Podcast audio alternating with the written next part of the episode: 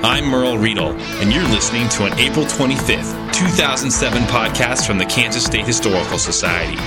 In this bi weekly podcast, museum staff reveal the story behind the story about artifacts featured on the Cool Things section of our website, kshs.org.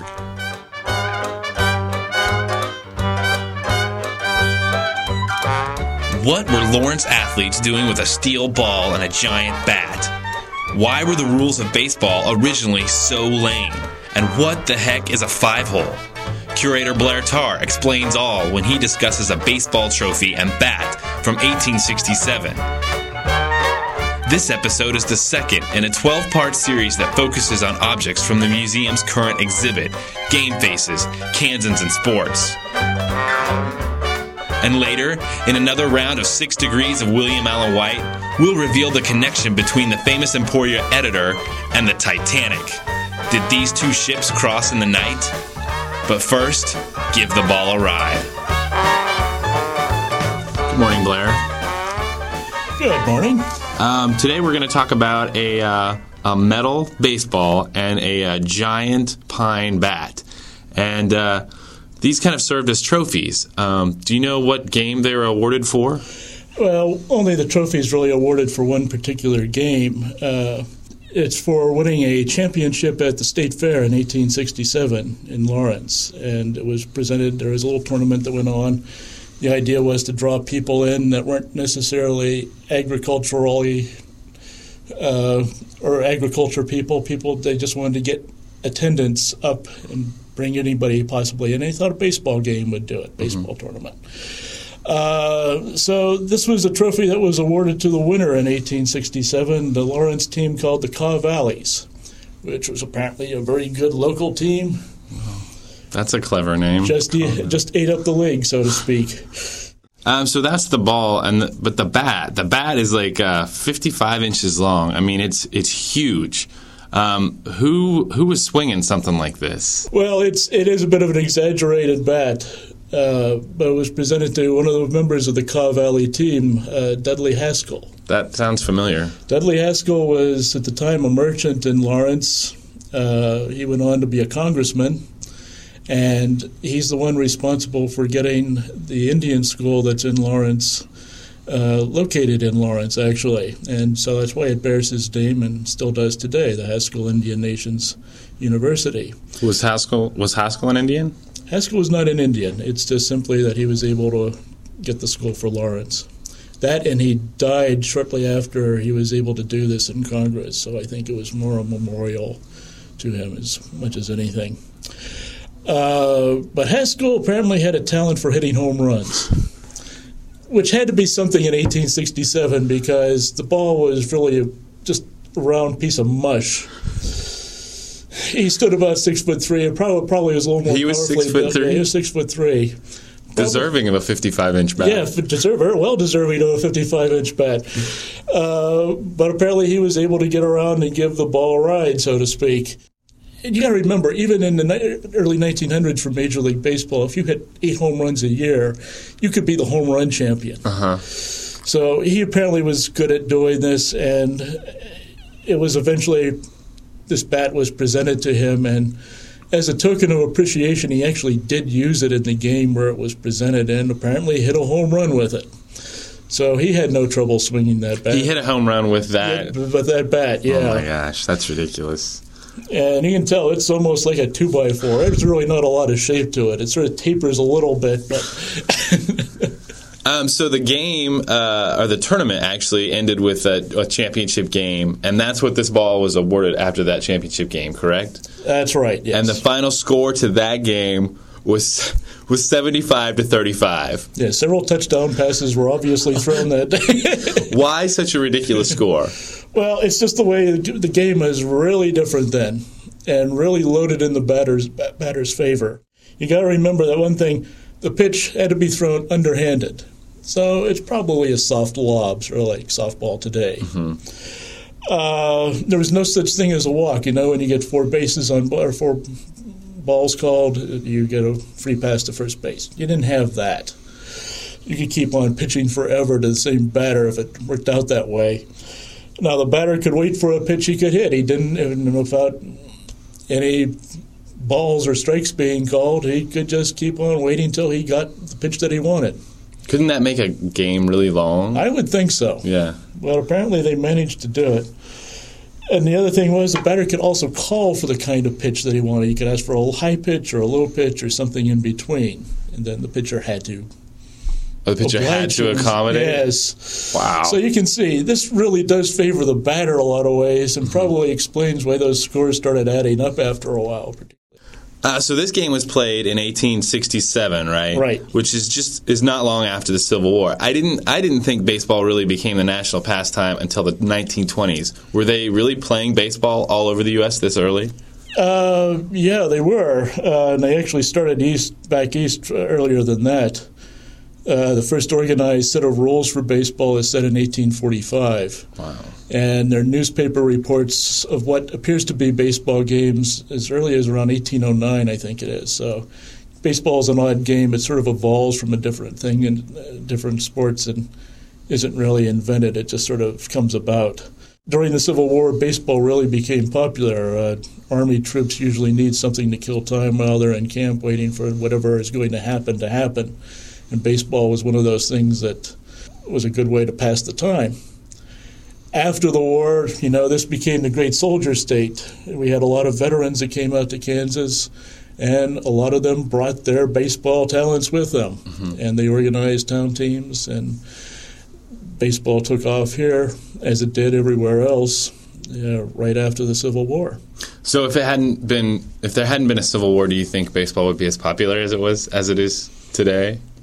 Uh, boy, that's a good question. I don't know. Uh, I bet it probably would have. It may have been a little slower, and as popular as it is today. That's sort of a judgment call Or as too. popular as it, as it was at one time?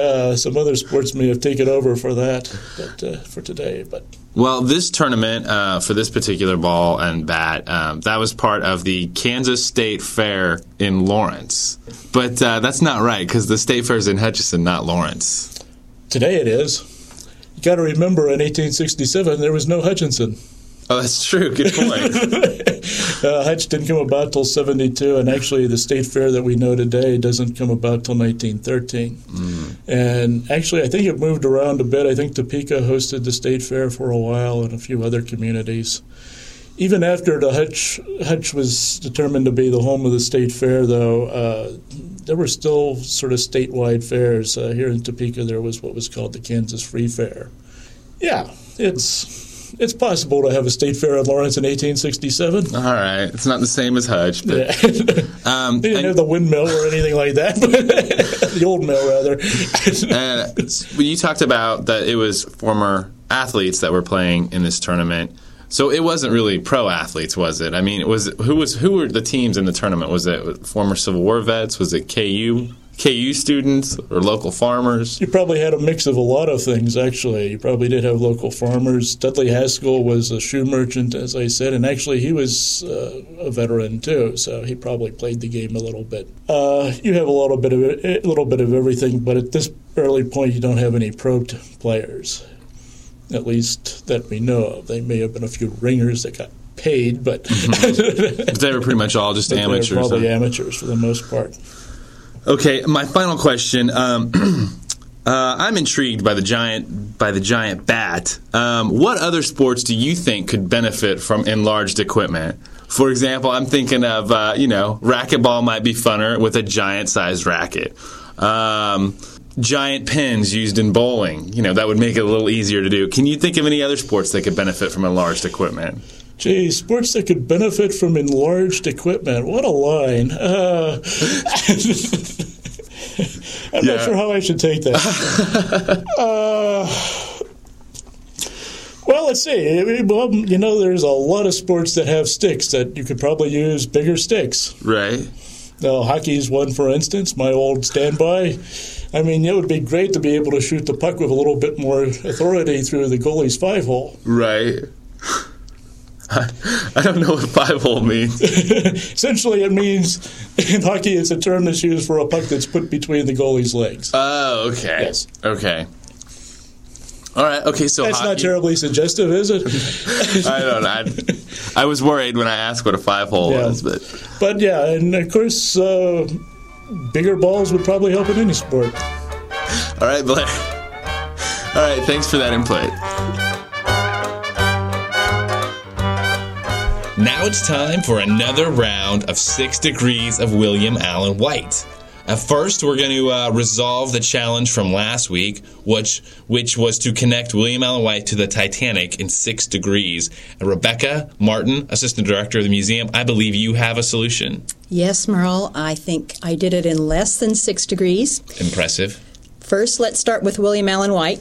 As you all know by now, all of our loyal listeners know that William Allen White was a very famous journalist and he was also a political reformer from Kansas. He was writing articles on political reform for Collier's Weekly, which was a well known magazine, an investigative journalist magazine at the time. Collier's was published in New York by Bob Collier.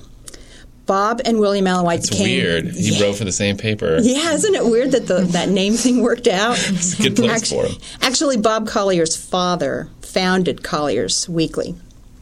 So uh, Bob and William Allen White became really good friends because William Allen White was, you know, politically minded. I mean, same kind of reform-minded uh, person as as Bob Collier was.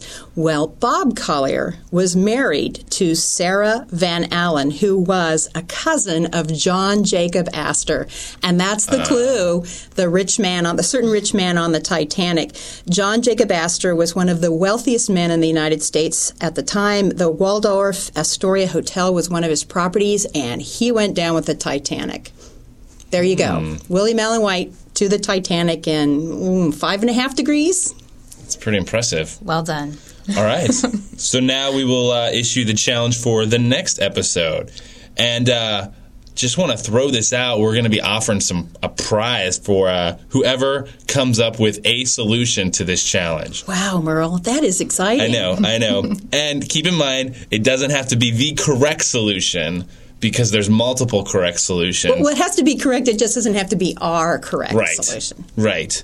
Uh, okay, so the prize is we will send you two free passes to the museum. Yeah, priceless passes. No kidding. Yeah, and for those who can't actually come to the museum, like if you live in live on the coast in Maine, um, these free passes will give you access to our website. Wow. or, or what else could they do with their pass? Rebecca, you had an idea, or was it? It was Nikayla, I think Nikayla. Maybe Try to use them at your own state museum. Yeah, see, what- see, see where that will get you. Good luck. Okay, so Nikayla Zimmerman, assistant registrar, you have the challenge for the next episode. That's right. In the next episode, we want someone to connect William Allen White to the video game The Legend of Zelda. For those of us who grew up in the 80s and 90s, we love The Legend of Zelda. Uh, your clue is Fitzgerald's Flapper. Both Sounds- spelt with an F. Yes, no PHs. Okay, so if you have the solution to that challenge, just send your solution to podcasts at kshs.org. That is podcasts with an S. That's a wrap on episode 27. Join us in two weeks when Nikayla Zimmerman and I travel to Lawrence, Kansas to record on location from the KU Relays, a nationally recognized track meet where 75 years ago, a young miler named Glenn Cunningham launched a phenomenal running career. Running took Cunningham all over the world, to include the infamous 1936 Olympics, where he sent home a letter from the Olympic Village. We'll examine that letter and the relays that started it all. This podcast is a production of the Kansas State Historical Society.